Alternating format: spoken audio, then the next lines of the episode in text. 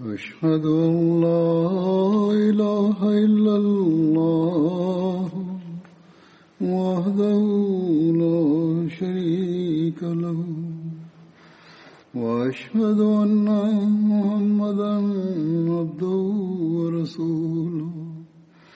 أما بعد فأعوذ بالله من الشيطان الرجيم. بسم الله الرحمن الرحيم.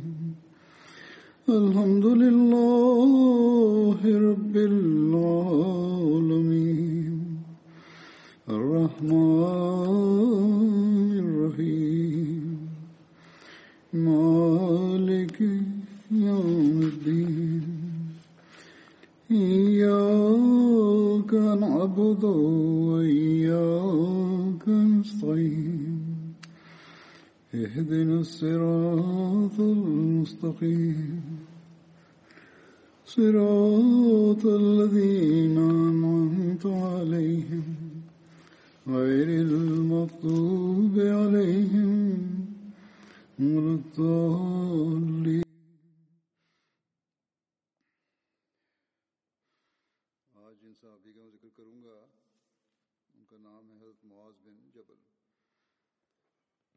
Hazrat Amir al-Muminin Ayadahullahu Ta'ala binasri al-Aziz anasema leo sahaba ambaye nitamzungumzia ni harat muaz bin jabal raziallahu anhu jina lake lilikuwa muaz jina la babake lilikuwa jabal bin amr na mamake alikuwa akiitwa hind binti sahal aliyetokana na tawi la kabila la juhaina la banu rabaa kunia ya muaz bin jabal ilikuwa abdurahman na alikuwa akitokana na tawi la kabila la khazraj la udai bin saad bin ali.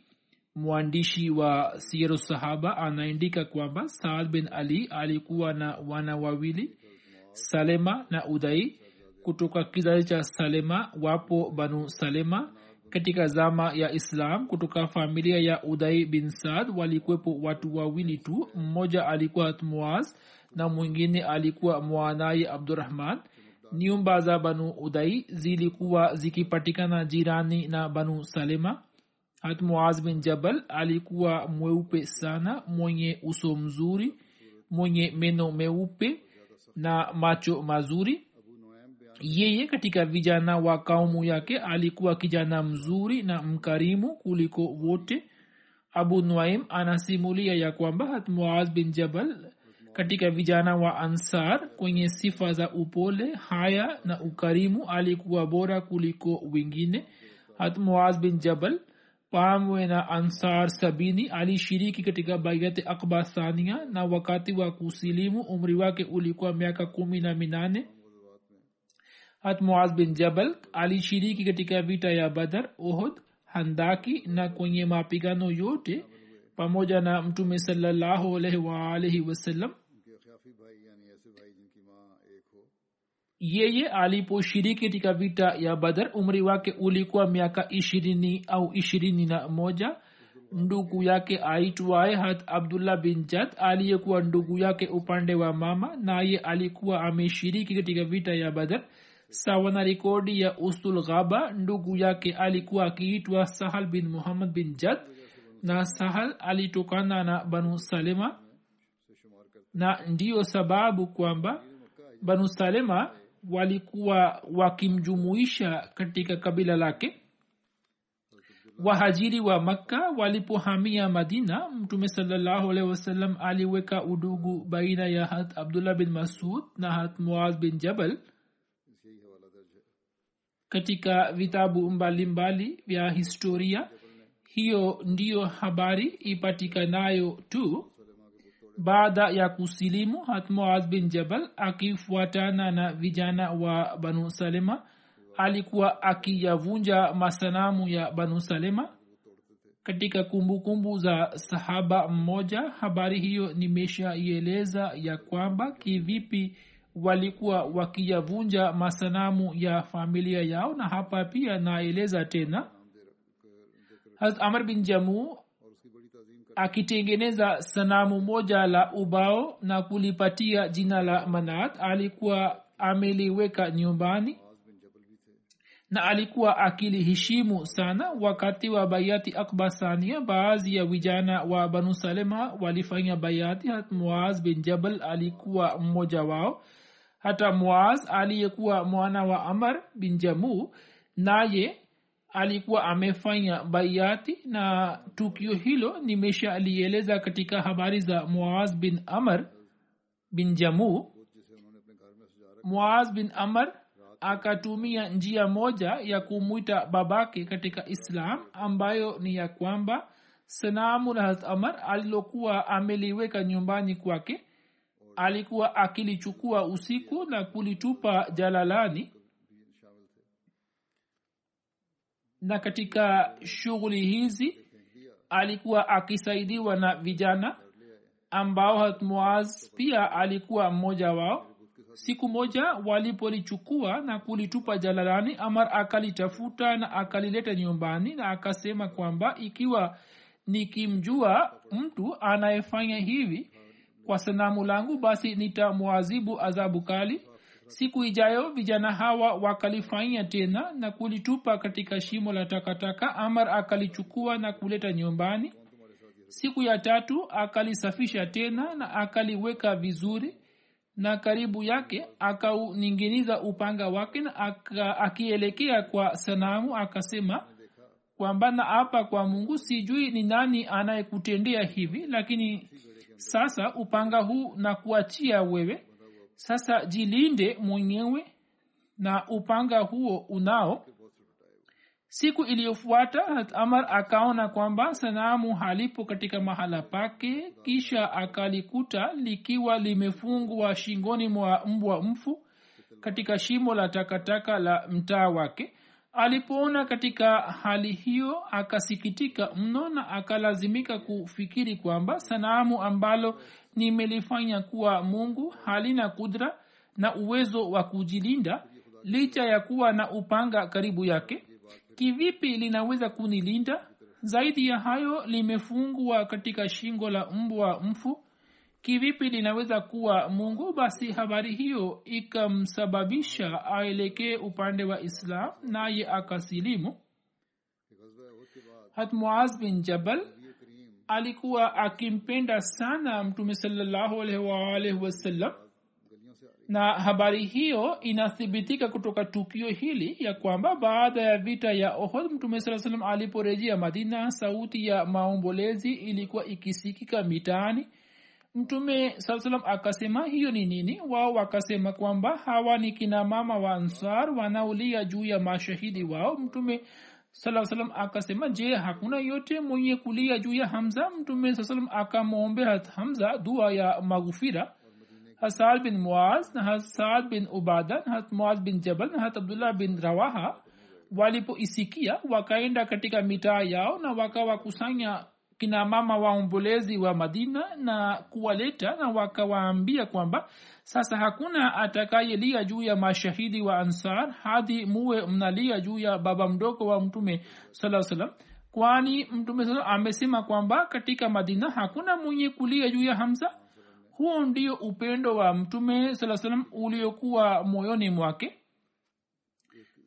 Yaani kwa kuona uchungu uliompikia mtume saa salam kwa sababu ya kufiwa na hamza khalifa mtukufu anasema ijapokuwa kulia na kuomboleza kumekatazwa lakini hapo mtume saa salam akatoa ruksa kwa muda fulani au kwa kuona hisia za watu akadhihirisha hisia zake kwamba laiti kwa ajili ya hamza pia watu wangeonyesha hisia zao. Lakini kwa vyovyote vile kuomboleza kumekatazwa katika islam mtume salaa salam mwenyewe amekataza kufanya hivi baada ya kutokea ushindi wa maka mtume saa salam alipoelekea hunain hunain ni bonde moja lililopatikana kaskazini mashariki mwa makka karibu na taif.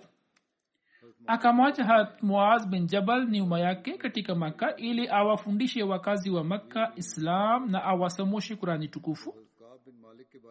Hat bin jabal akashiriki vizuri katika vita ya tabuk. Mtume saa salam alipouliza kuhusu kaab bin malik ambaye wakati ule alikuwa amebaki madina. Mtu mmoja wa banu salema akamsengenya hatka bin malik mbele ya mtume saa salam hat bin jabal akamkaribia mtu huyo na akasema ewe mtume wa allah sisi tumeona wema tu katika tabia yake wala hatujaona ubaya wowote hizi ni hulka za juu alizokuwa nazo. Katada anasimulia ya kwamba nilimsikia hat anas raziallahu anhu akisema kwamba katika zama ya mtume saa salam wapo watu wanne waliokusanya qurani tukufu. Wote wanatokana na ansar hat muad bin jabal hat ubai bin kab hat zaid bin thabit hat abu zaid hat abu zaid alikuwa baba mdogo wa hat anas. Imesimuliwa na hat abdullah bin amar raziallahu anhuma ya kwamba nilimsikia mtume salllahu alaihi waalihi wasallam akisema ya kwamba jifunzeni qurani tukufu kutoka watu wanne ibne masud na mtumwa wa abu huzaifa aitwaye salam na ubai bin kab na muaz bin jabal hiyo ni riwaya ya bukhari niliyoisoma. Hata khalifatulmasih sani raziallahu anhu anasema na khalifa mtukufu amesema kwamba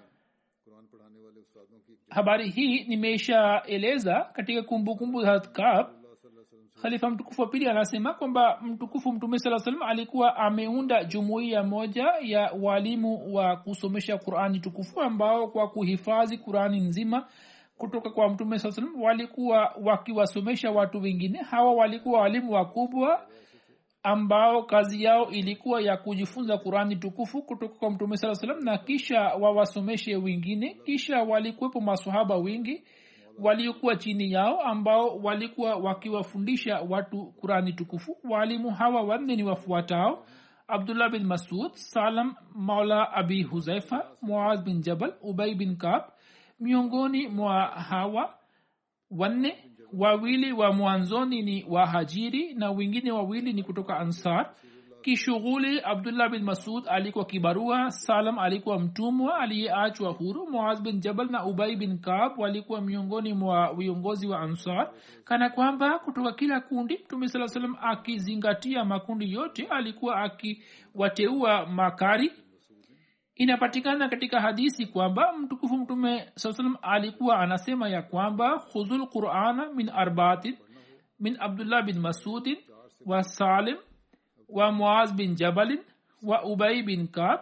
Watu wapendao kusoma qurani tukufu wasome kutoka hawa wanne kutoka kwa abdullah bin masud na salam na kutoka kwa muaz bin jabal na ubai bin kab hawa ndio wale wanne waliojifunza qurani tukufu nzima kutoka kwa mtume saa salam au kwa kusoma mbele yake wakarekebisha makosa yao lakini pamoja na hawa wanne walikuwepo masahaba wengi wa mtume salallahu waliokuwa wakijifunza qurani tukufu moja kwa moja kutoka kwa mtume saa salam hivyo kwa mujibu wa riwaya moja safari moja hata abdullah bin masud raziallahu anhu alisoma neno moja kwa matamshi yake hat umar akamzuia na akasema kwamba sio hivyo bali usome hivi.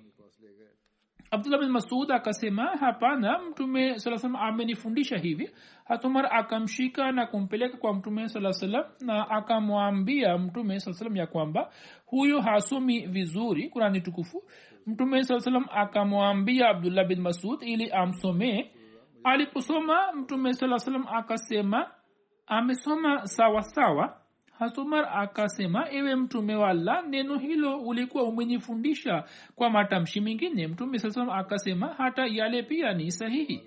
Habari hiyo inathibitisha kwamba sio maswahaba hao wanne tu waliokuwa wakisoma kurani tukufu kutoka kwa mtume saa salam bali watu wengine pia walikuwa wakisoma. Hivyo swali la hat umar kwamba umenisomesha hivi linatuambia kwamba hat umar pia alikuwa akisoma kwa mtume salallahu alehi wasallam hata anas bin malik raziallahu anhu anasimulia kwamba mtume saa salam alisema katika umati wangu mtu aliye na huruma zaidi kuliko wote kwa umati wangu ni hat abubakar na katika swala la dini ya allah mtu aliye imara zaidi ni hat umar. Na katika hawa aliye na haya zaidi hat usman na kutoka hawa mwenye kutoa uamuzi bora ni ali bin abi talib. Na anayejua zaidi elimu ya kitabu cha allah ni ubai bin kab na mtu ambaye ana ujuzi mkubwa wa mambo ya halali na haramu ni hatmuaz bin jabal. Na mtu anayezingatia sana kuhusu wajibu wake ni hasad bin thabit. Na sikilizeni akasema sikilizeni kila umati unakuwa na amini wake. Na amini wa umati huu ni hat abu ubada bin jarrah. Riwaya hiyo nimekusha ieleza katika hutuba ya nyuma.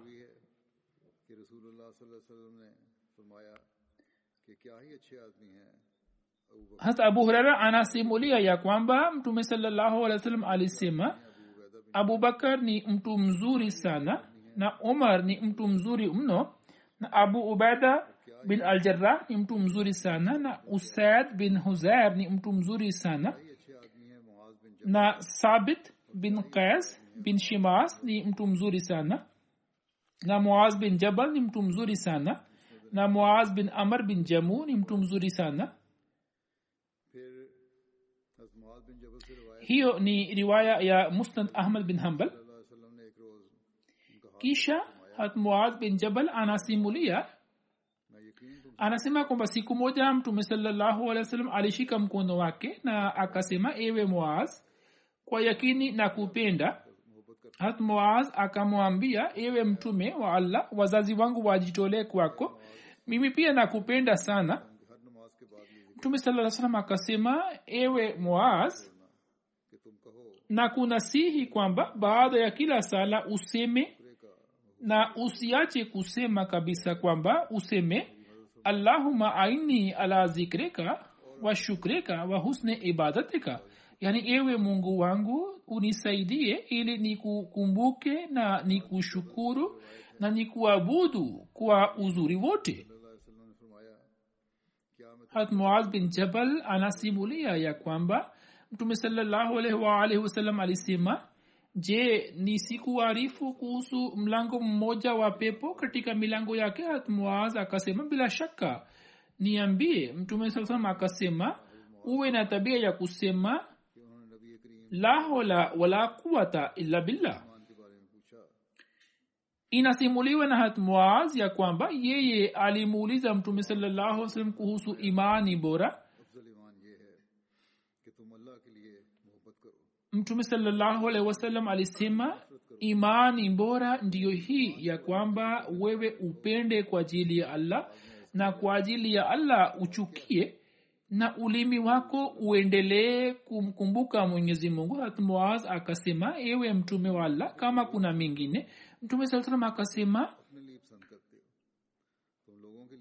kitu unachokipenda kwa ajili ya nafsi yako ndicho ukipende kwa ajili ya watu? Na ikiwa unakichukia kitu fulani basi kwa ajili ya watu pia uwe unakichukia? Jabir bin abdullah raziallahu anhu anasimulia kwamba moaz alikuwa akiswali pamoja na mtume salllahu alaihi waalaihi wasallam kisha alikuwa akiwajia watu wa mtaa wake na kuwasalisha sala. Kwanza alikuwa na swali katika msikiti wa udhabi kisha alikuwa anaenda katika mtaa wake na alikuwa akiongoza swala kwa watu wengine. Hiyo ni riwaya ya bukhari. Imesimuliwa na jabir anayesema kwamba muaz alikuwa na swali pamoja na mtume saa salam kisha alikuwa anarejea kuwaongoza watu wake katika sala usiku mmoja alisali sala ya isha kisha akarejea kwa watu wake na kuwaongoza katika sala naye akaanza kusoma sura bakara. Hapo mtu mmoja akajitenga na maamuma wengine na akavunja sala yake na akaanza kusali peke yake na akamaliza sala na kuelekea kuondoka watu wakasema ewe fulani je umekuwa mnafiki? Yaani wewe umeacha sala ya jamaa na umesali peke yako.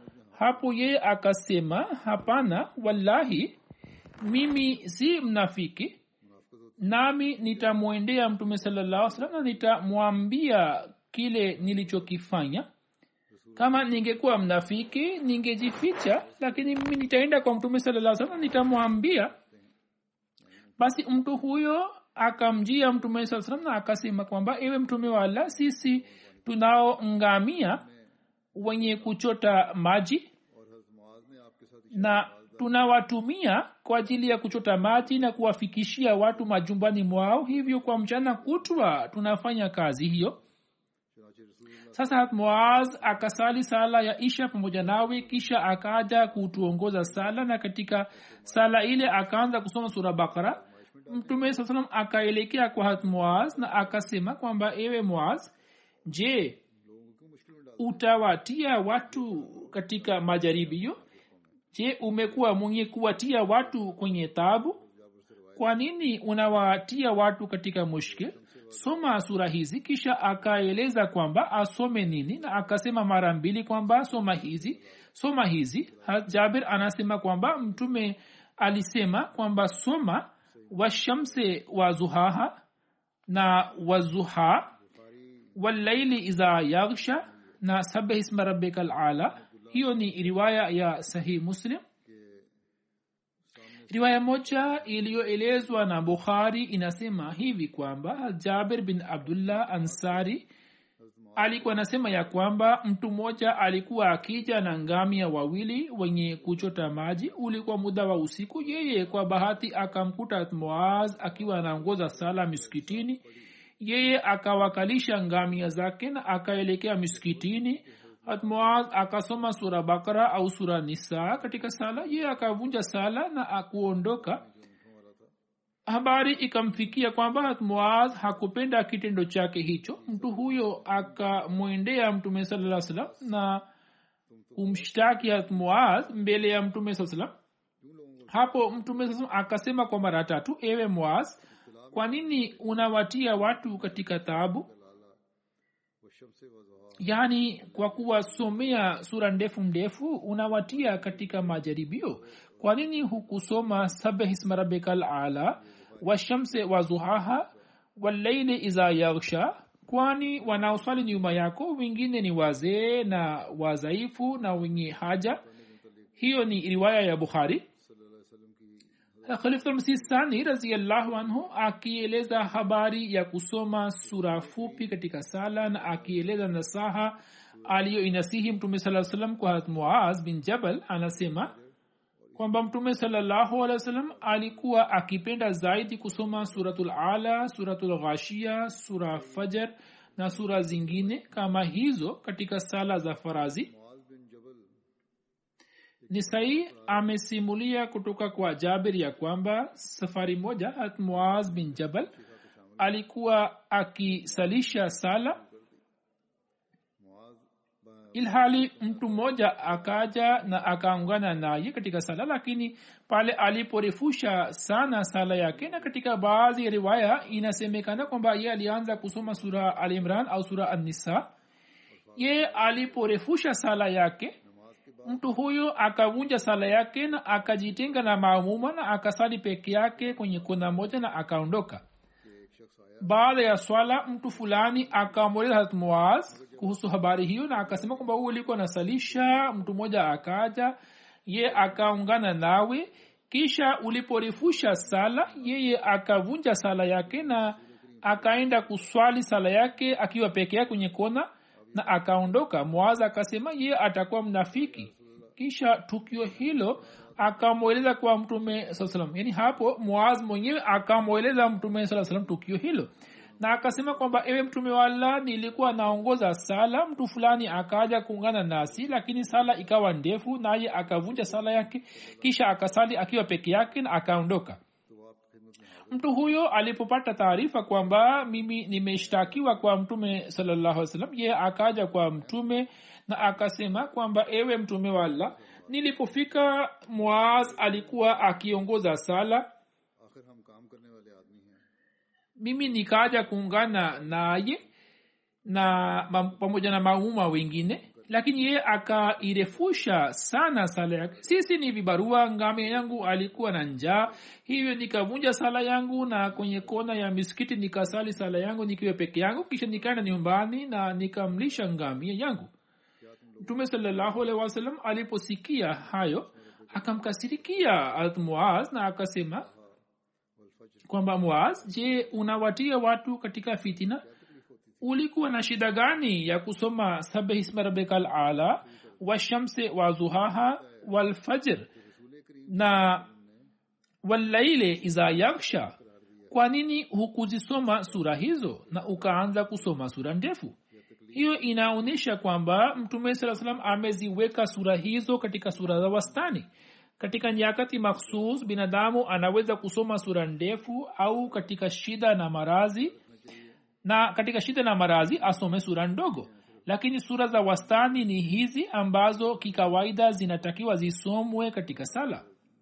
Khalifa mtukufu anasema kwamba pia ikumbukwe ya kwamba sio lazima kwamba mtu asome sura hizi tu hilo ni agizo la msingi kwamba sura ndefu zisisomwe katika sala ya jamaa lakini sawa na hali na sawa na elimu ya watu mbalimbali mbali, kama vile wengine wanakuwa wamehifadhi sura ndogo ndogo tu kwa ajili ya kuongoza sala mm, basi yeye anaweza kuswali anapoongoza sala anaweza kuzisoma sura hizi.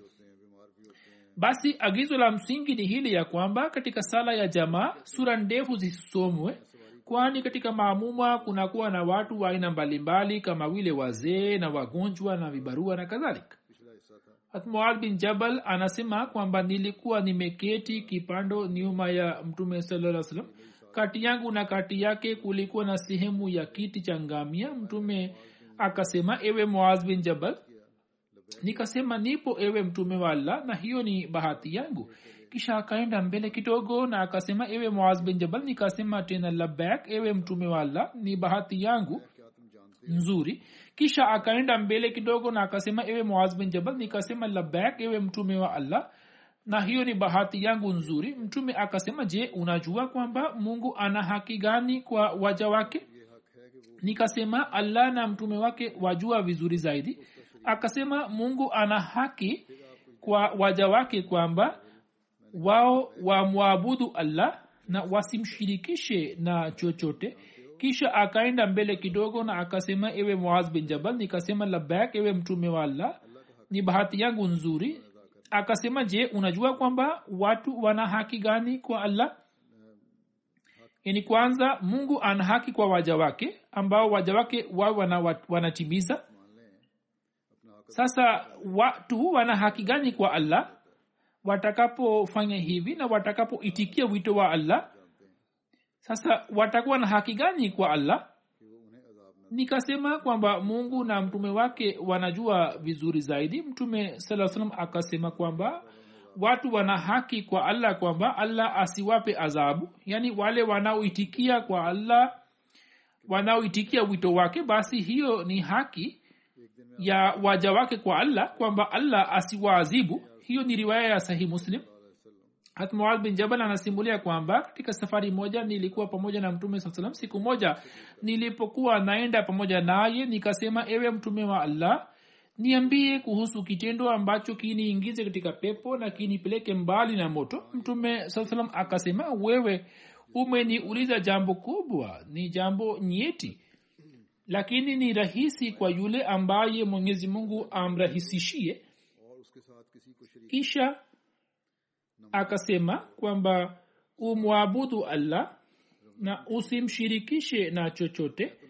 Simamisha sala toa zaka funga saumu za ramadhani na fanya hija ya baitullah.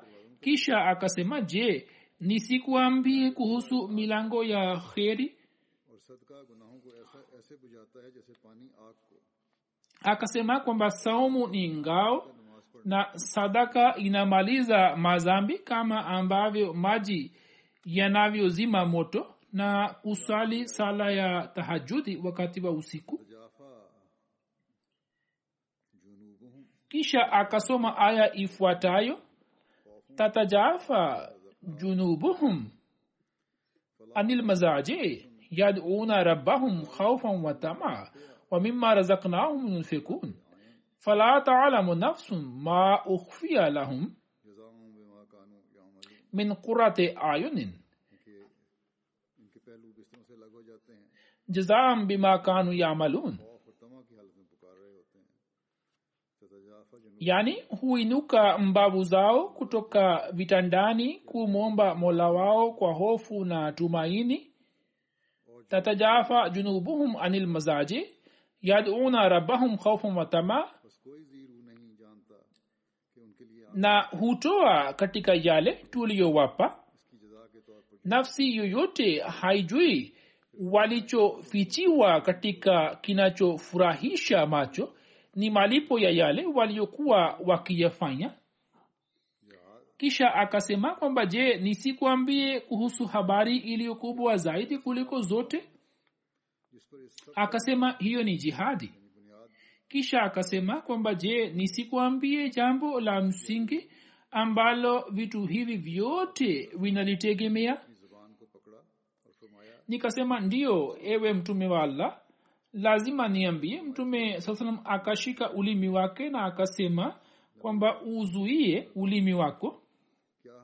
Akashika ulimi na akasema kwamba uzuie nikasema ewe mtume wa allah salallahu alehi wa sallam je tutaulizwa kuhusu yale tusemayo kwa kuutumia ulimi huo?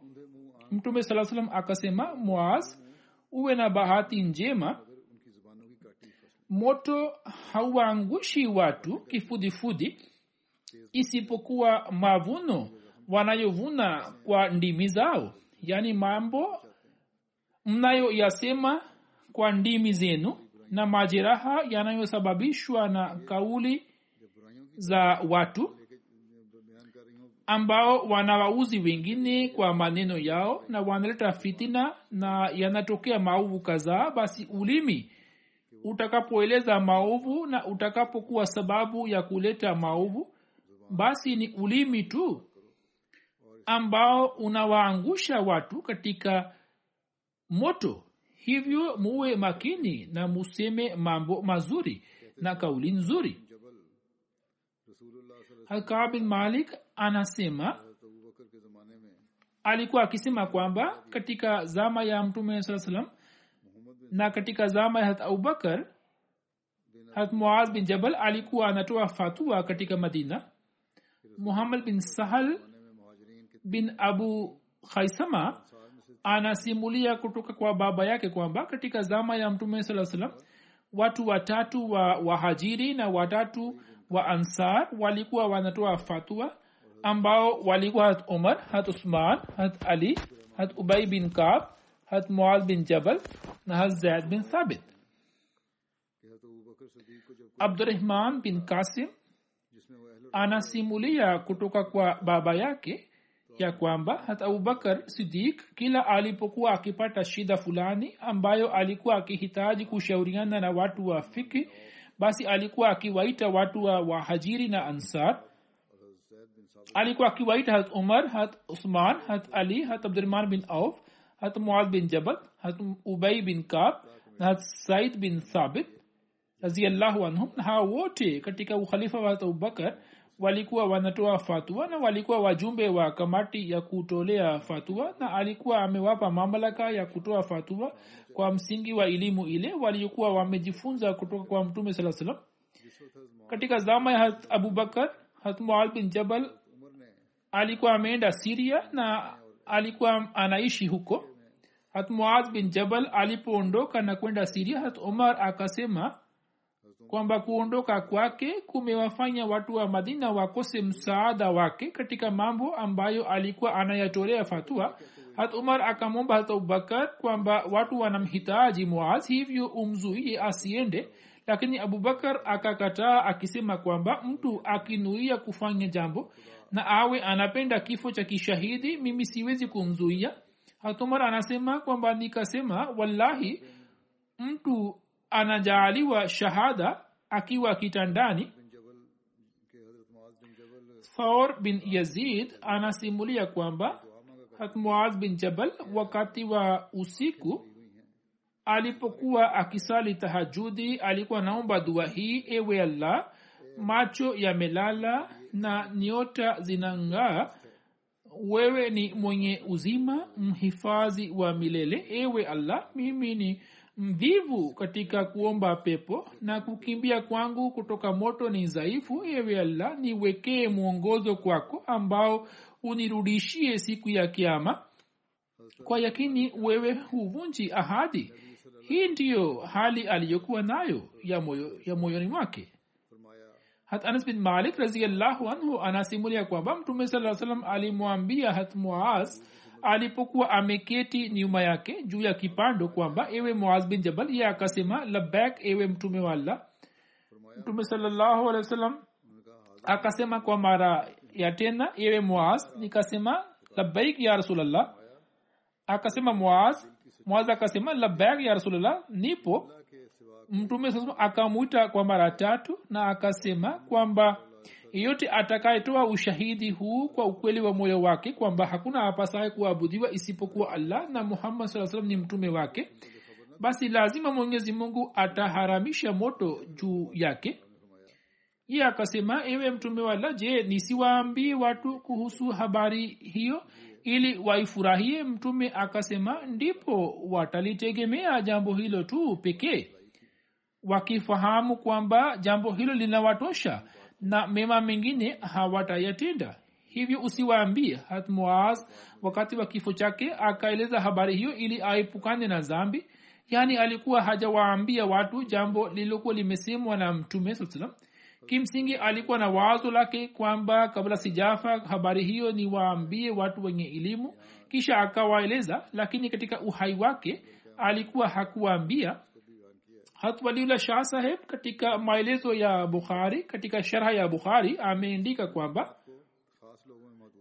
habari hii iliyoelezwa hapo juu ni kama kulitunza jambo fulani la kielimu katika watu makhsus kwani jambo hilo ni la kielimu na linatunzwa katika watu makhsus kwani watu wa kawaida kwa sababu ya kutokuelewa maana sahihi ya jambo hilo watapata hasara.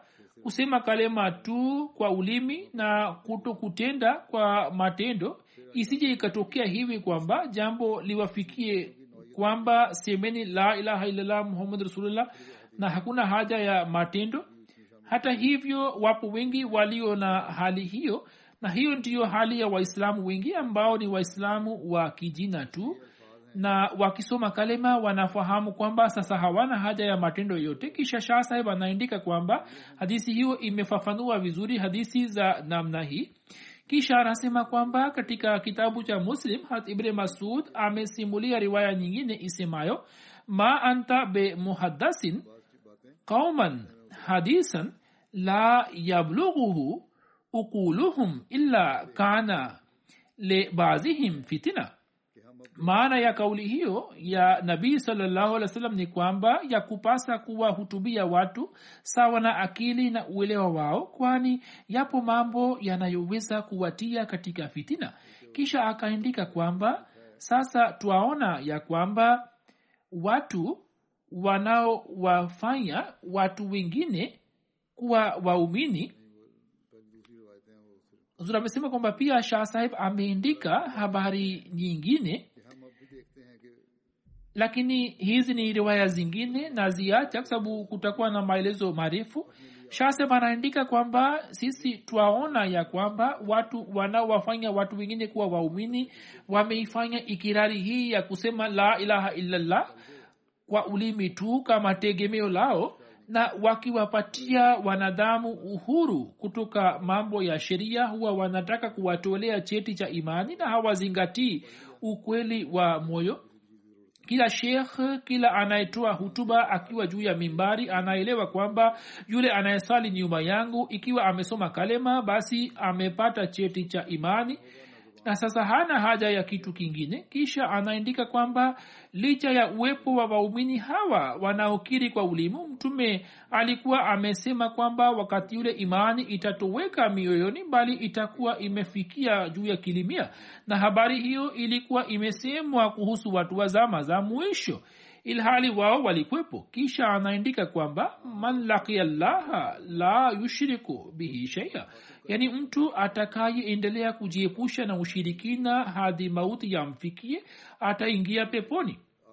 Jinsi mtume salallahu salam alivyoelekea kwa hatmuaz kisha akanyamaza kwa mara tatu hiyo pia inaonyesha kwamba mtume saa alikuwa akipenda kumshawishi hatmuaz ili awe na shauku ya kujua zaidi kisha baada ya kumuuliza mara tatu na kila aliposema labak ya rasulllah kisha akamweleza habari hiyo ili habari hiyo aikumbuke vizuri na jambo hilo liingie moyoni mwake na athari ya jambo hilo ibaki nafsini mwake na asilisahau katika maisha yake.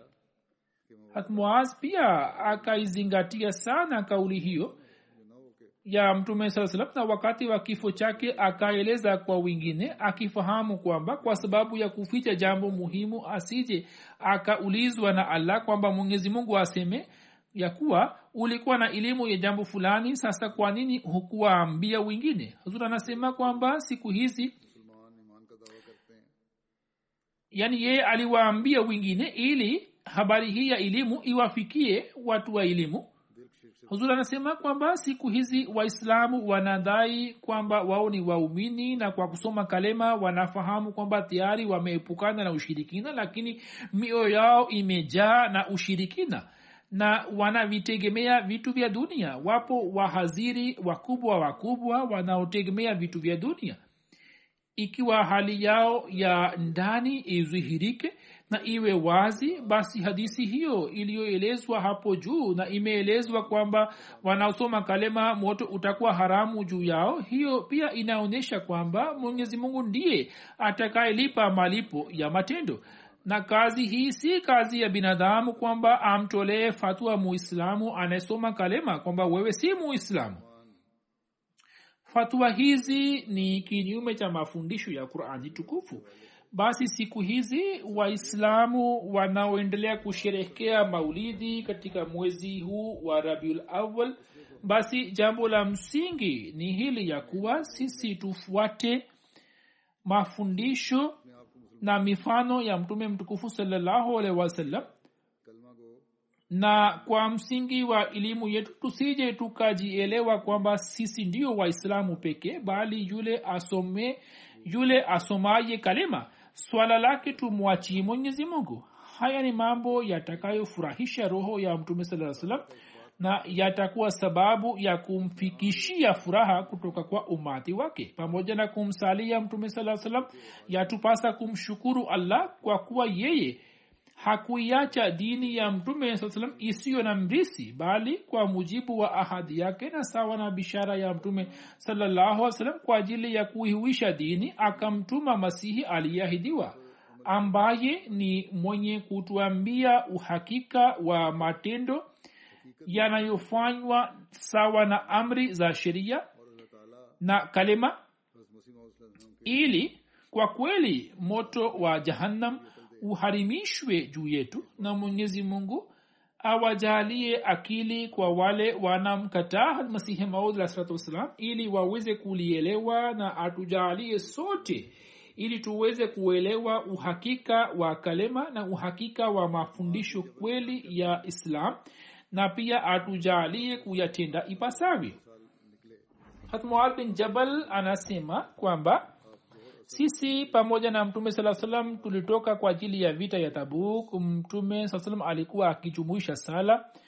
Mtume alikuwa akisalisha azuhuri na alasiri kwa pamoja na magharibi na isha kwa pamoja. Siku moja akachelewa kuja kwa ajili ya sala kisha akaja nje na akajumuisha sala za azuhuri na alasiri kisha akarejea ndani kisha baada yake akaja tena na akasalisha sala ya magharibi na isha kwa pamoja kisha mtume akasema kwamba kesho mungu akijalia mtafika kwenye chemchem ya tabu khalifa mtukufu anasema kwamba sio maana kwamba alikuwa akisalisha sala zote nne kwa pamoja bali muda uliokuwa baina ya sala ulikuwa muda mfupi na inawezekana kwamba alikuwa akisalisha sala ya azuhuri akijumuisha pamoja na alasiri katika muda wake wa mwisho na sala ya magharibi na isha katika wakati wa magharibi mtume saa salam akawaambia masahaba zake kwamba kesho inshallah mtafika chemchem ya tabuk na mtakapofika jua litakuwa limetoka tayari. Akawaambia muda wa kufika kwao. Basi yeyote atakayetangulia kufika huko asiguse maji yake hadi niwe nimefika tayari. Yaani musije mkanywa kutoka maji yake wala msiyaguse hadi nifike. Msimuliaji anasema kisha tukafika kwa chemchem ile na tukawakuta watu wawili waliokuwa wameshafika tayari kabla yetu chemchem hii. Wakati ule chimchim hii ilikuwa haina maji mengi na kidogo kidogo maji yalikuwa yakitiririka kutoka chimchim mtume akawauliza wale wawili waliokuwa wametangulia kufika huko kwamba je mmeyagusa maji yake? Wakasema ndio tumechota maji na tumekunywa.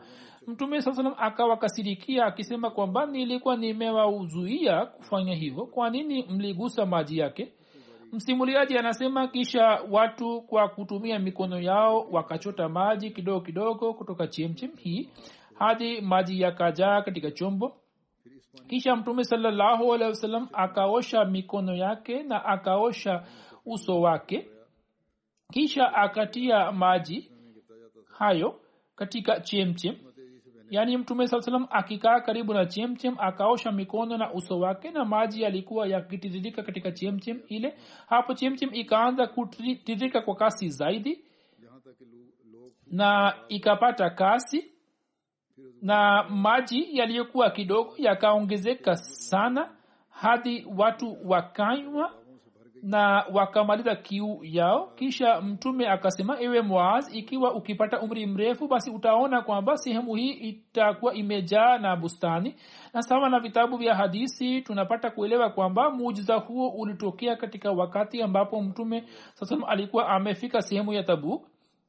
Sawa na sirat ibn hisham tukio hilo likatokea njiani katika bonde la mushakak pale walipokuwa wakirejea kutoka tabuk.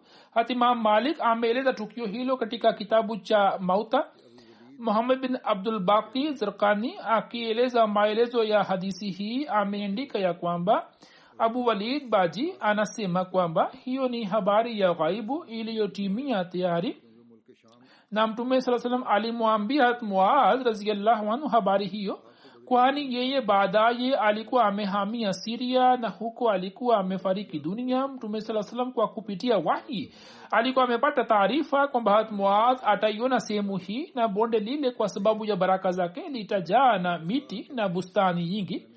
Alama ibne abdul bar anasema kwamba ibne wasa anasema ya kuwa nimeona ardhi inayozunguka chemchem hii ilikuwa imejaa miti na bustani nyingi hadi nikajihisi kwamba silsila hiyo itabaki hadi siku ya kiama na hiyo ndio ilikuwa bishara ya mtume saa salam imeendikwa katika akdasitu nabii salallahu salam kwamba raisi wa idara ya sheria ya tabuk alieleza kwamba chemchem hiyo hadi miaka miwili iliyopita ikaendelea kutiririka tangu karne takriban kumi na nne baadaye visima vikachimbwa katika maeneo yaliyo pembezoni mwake. Hapo maji ya chemchem hiyo yakaelekea huko upande wa visima. Takriban baada ya kuelekea kwa visima ishirini na vitano chemchem hiyo imekauka kisha wakatupeleka kwenye kisima kimoja ambapo tukaona kwamba bomba yenye nchi nne imewekwa na bila kutumia mashine yote maji yanatoka kwa kasi sana kutoka bomba ile na tukaambiwa kwamba hiyo ni hali ya visima vingine.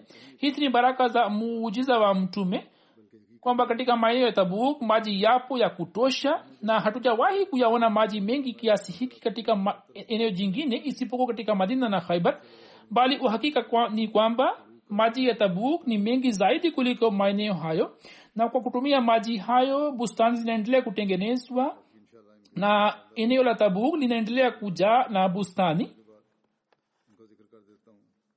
Habari zake zilizobaki nitazieleza katika ijumaa ijayo inshallah. Baada ya sala ya ijumaa nitasalisha sala ya jeneza. Marehemu wa kwanza ni moli fredhan khan saheb ambaye alikuwa mbashiri mkuu wa wilaya khurd duniagad adisha alikuwa mgonjwa wa sukari tarehe kumi septemba akiwa na marazi ya typhoid na nemunia akakimbizwa hospitalini ambapo akafariki dunia. Inna lillahi wa inna ilahi rajiun. Marehemu alikuwa musi. Amemwacha mke bi sakina na binti mmoja aitwaye farihe na kijana mmoja aitwaye rehan. Marehemu alikuwa mbele sana katika shughuli za jamaat. Alikuwa mcha mungu alikuwa anawajali sana wabashiri na waalimu walikuwa chini yake. Alikuwa mnyenyekevu mwenye hulka njema mwema sana. Mwaka elfu moja mia tisa themanini akaingia katika jamia na mwaka themana nane akamaliza masomo yake ya jamia kisha akaja kuitumikia jamaat katika uwanja wa tabligh marehemu alikuwa anafanya kazi kwa ikhilasi na kwa weleti na amefanya kazi kwa miaka thelathini miwili aliweza kupata baiati katika maeneo mbalimbali na akastawisha matawi mapya. Mke wake bisakina anasema kwamba mwalimu saheb alikuwa ananiambia kwamba kituo chake cha kwanza kilikuwa hariana ambapo kulikuwa hakuna nyumba ya mwanajumuia na kulikuwa hakuna kituo cha jamaat. Ye alikuwa anatembea katika mitaa mbalimbali na alikuwa anafanya mahubiri na alikuwa anastawisha vituo alipofika kwenye kijiji kimoja cha jimbo la hariana akawafikishia watu ujumbe wa jamaat. Mtu mmoja akasema kwamba niati yetu hatoi maziwa. Ikiwa jamaat yako ni kweli basi wewe nipatie maji kwa kupulizia ili nimnyweshe niati yangu. Na ikiwa niati yangu ataanza kutoa maziwa. Sisi tutakubali kwamba nyini ni wakweli molisab anasema kwamba mimi nikasoma sura fatiha na duru sharif na baadhi ya maombi juu ya maji na nikapulizia juu yake halafu nikampatia yale maji. Mtu huyo akaenda na maji yale na akaenda kumnywesha nyati. Mimi nikaendelea kufanya maombi nikiwa chini ya mti moja kwenye kijiji kile na nikaendelea kufanya maombi kwamba ewe mungu uonyeshe muujiza wa ukweli wa masihi maut asubuhi mtu akaja kwangu na ndoo iliyokuwa imejaa na maziwa akasema kwamba sisi tumekamua maziwa na tumefurahi sana na kutokana na furaha yetu tumeelewa na kukubali kwamba jumuiya ni ya kweli hivyo tunajiunga na jamaat. Kijana wake aitwaye rehan anasema kwa marehemu alikuwa mnyenyekevu mkubwa sana alikuwa mpole mno alikuwa anatupenda sana na alikuwa akitafuta ridhaa ya mwenyezi mungu na akapitisha maisha yake yote akiwa anatafuta ridhaa ya allah alikuwa anasema labek kwa kila amri itokayo kwa khalifa na alikuwa anatunasihi kwamba tufanye hivi. Alikuwa anatutendea kwa wema na kwa upole na udugu. Alikuwa anatusaidia katika shughuli za nyumbani pamoja na shughuli za jamaat. Na muda wote aliendelea kutunza sala zake na akatunasihi kwamba tutunze sala zetu. Alikuwa anatunasihi kwamba tushike njia iliyonyoka na walimu na wabashiri wote waliofanya kazi pamoja naye wameniindikia kwamba marehemu alikuwa mbashiri mwenye mifano alikuwa mkarimu na muda wote hatujawahi kumwona akiwa na hasira. Jeneza inayofuata ni ya bwana abdullah musiko saheb ambaye alikuwa mbashiri wa malaysia tarehe saba oktoba akazimia na kupelekwa hospitalini ambapo hakuweza kubaki na akafariki dunia inna lillahi wa inna rajiun. Umri wake ulikuwa miaka sitini na minane. Marehemu alikuwa musi. Amemwacha mke na watoto wanane. Alikuwa baba mkwe wa wabashiri wawili wa malaysia bwana salahuddin na masrur ahmad saheb abdullah mosiku saheb akazaliwa katika ufilipino na ye akajiunga na taasisi ya muslim organization ambayo shabaha yake ilikuwa ya kustawisha utawala wa kiislam katika ufilipino mwaka sabini na tatu wazazi wake wakahama ufilipino na wakaja malaysia na wakaanza kuishi sandakan mwenyezi mungu alikuwa amempatia moyo safi akamwona katika ndoto msihi moja salatu wassalam na khalifatulmasihi wa pili na khalifatulmasihi wa tatu na akashiriki katika jalsa selana ya takinabalo mwaka sabini na tatu. Na kwa kuona jumuiya na jalsa salana akazidi katika iman na akafanya bayati. Katika mji wa sandakan alipokuwa anaishi kule kulikuwa hakuna mbashiri yeyote lakini yeye alikuwa na kiu. Hivyo ili awezi kumaliza kiu chake cha kiroho akaanza kusoma vitabu vya jamaa alikuwa na shauku ya tabligh na alikuwa anafanya mahubiri katika jamaa zake na kutokana na mahubiri yake watu wengi wakajiunga na jamaat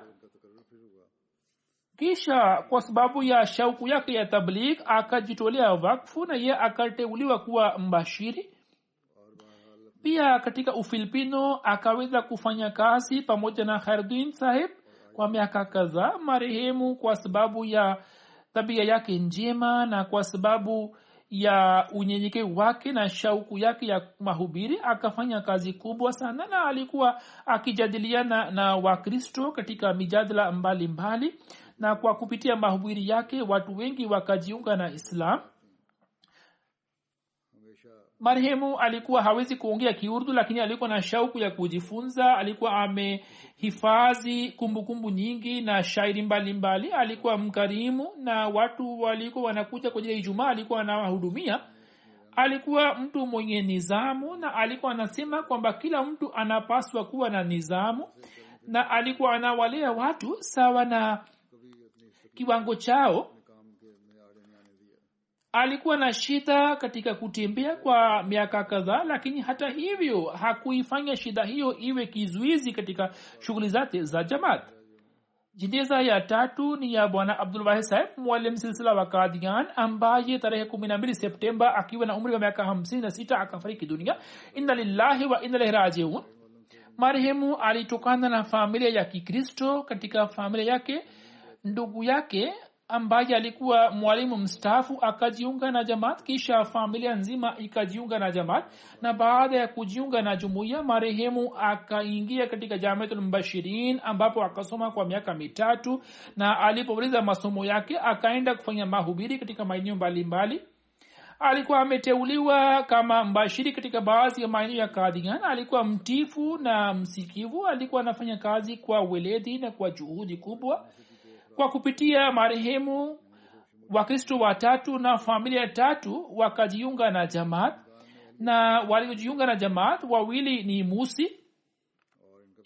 Amemwacha mke na kijana mmoja na mabinti wawili. Kijana wake amemaliza jamia ahmadia na amekuwa mbashiri wa jamaat. Mwenyezi mungu awanyanyue marehemu wote katika daraja na awaghufirie na awarehemu na awajalie watoto wao waweze kuendeleza mema zao na matumaini waliokuwa nao kuhusu watoto. Mwenyezi mungu awajalie watoto hawa waweze kutimiza na mwenyezi mungu awajalie watoto waweze kuwa wasaidizi wa kweli wa ukhalifa. Na hawa waliojitolea wakfu mwenyezi mungu awajalie mwenyezi mungu awaghufirie wote na awarehemu na kama nisemavyo kwamba baada ya sala ya ijumaa inshallah nitasalisha sala yao ya jeneza